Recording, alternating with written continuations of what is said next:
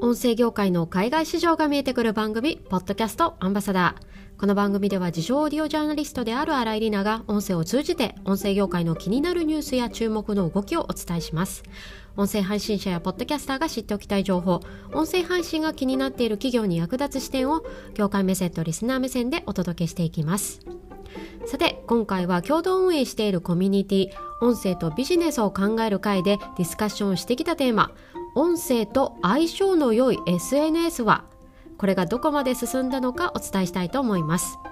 前回じゅうがつちゅうじゅんにディスカッションの途中経過もこのポッドキャストアンバサダーでご紹介をしたんですが、今回はそのまとめです。最後に今月じゅういちがつの新たなお題も発表します。本編の書き起こしをご覧になりたい方は概要欄にリンクを貼っておりますので、そちらからご覧ください。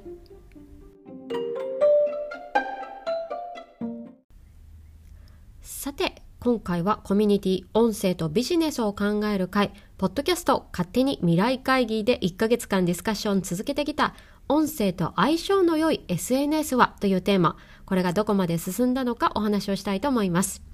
えー、そもそもこのコミュニティというのはまだまだ発展途上の音声をビジネスに活用する方法というのをいろんな角度からああでもないこうでもないとディスカッションを楽しむコミュニティです。毎月一つお題を決めて、それについてメンバー同士で話し合っていくというのが活動内容の一つなんですが、そんなコミュニティ立ち上げだいさんかいめのお題は音声と相性の良い エスエヌエス はというものでした。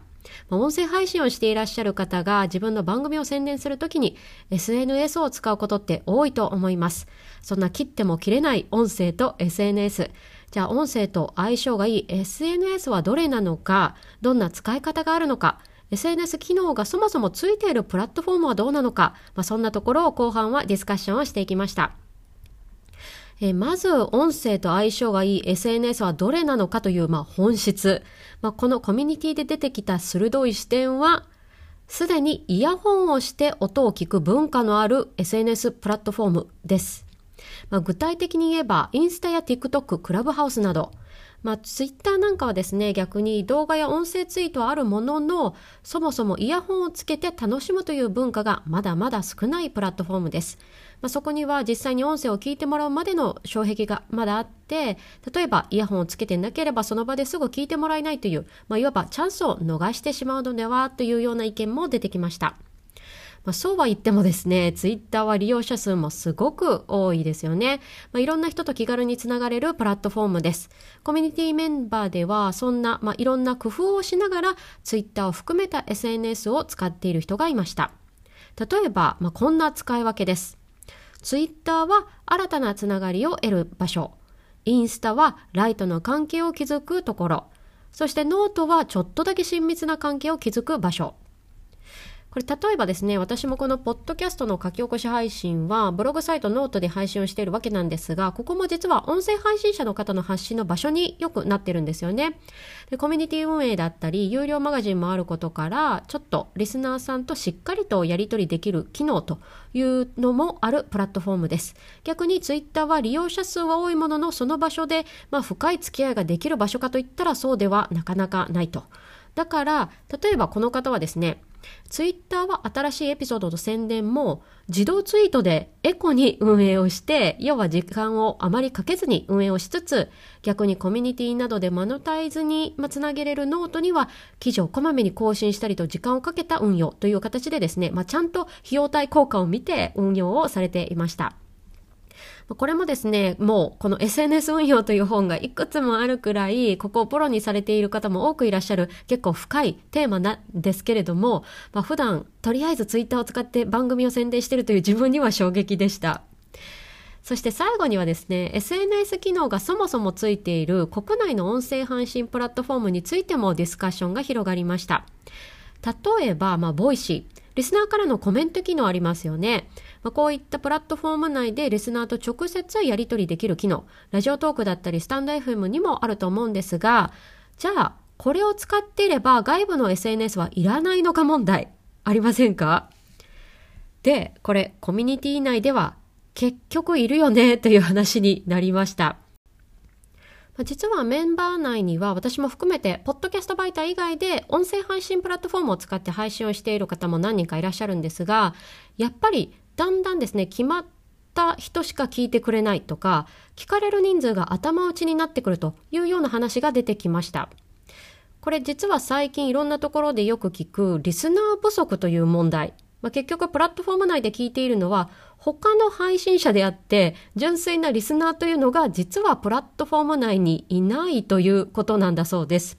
まあ、これを打破するためにですね、例えばやはりツイッターだったりインスタだったりの、まあ、外部 エスエヌエス を使ってシェアする機能が、えー、プラットフォーム上にあったり、まあ、外にお知らせするということをやっぱり皆さんやっていらっしゃるんだなというふうに思いました。まあ、こうして音声と相性の良い エスエヌエス はというテーマ、いっかげつかんいろいろ話をしてきました。さて、リスナーの皆さんが考える エスエヌエス の使い方、どんなものがありますでしょうか。実はこんなことしてるということがありましたら、ぜひこのコミュニティでディスカッションに参加をしてみてください。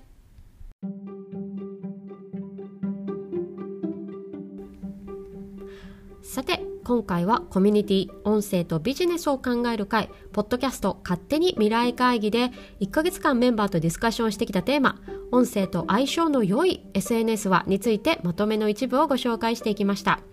今回も結構深いテーマでした。えー、このコミュニティのサブタイトル勝手に未来会議なだけにですね、未来のことを想定しながらディスカッションすると答えが一つじゃないんですよね。このディスカッションの中でもお互いに新しい発見があったり、えー、新しい実験につながったりと、まあ、毎月話をする中でそれぞれの視点で音声配信のアップデートにつながっていけばいいなと思っています。さて、このコミュニティ音声とビジネスを考える会ポッドキャスト勝手に未来会議では、まだまだ発展途上なポッドキャストをビジネスに使う方法をディスカッションしながら一緒にいろんな答えを出していくコミュニティです。ここでじゅういちがつのお題の発表です。今月はですね、プラットフォームの勢力図です。えー、秋に入ってヒマラヤやレックなどの、まあ、音声プラットフォームの統廃合がぐっと進みました。まあ、そんなタイムリーな音声業界の中でですね、実際に今音声プラットフォームどうなっているのか、ディスカッションを今月は進めていきたいと思います。興味を持っていただいた方はぜひ覗きに来てください。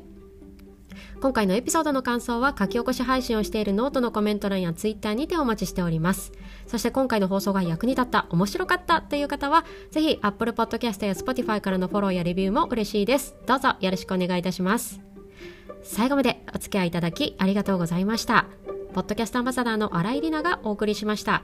それでは次回のエピソードで。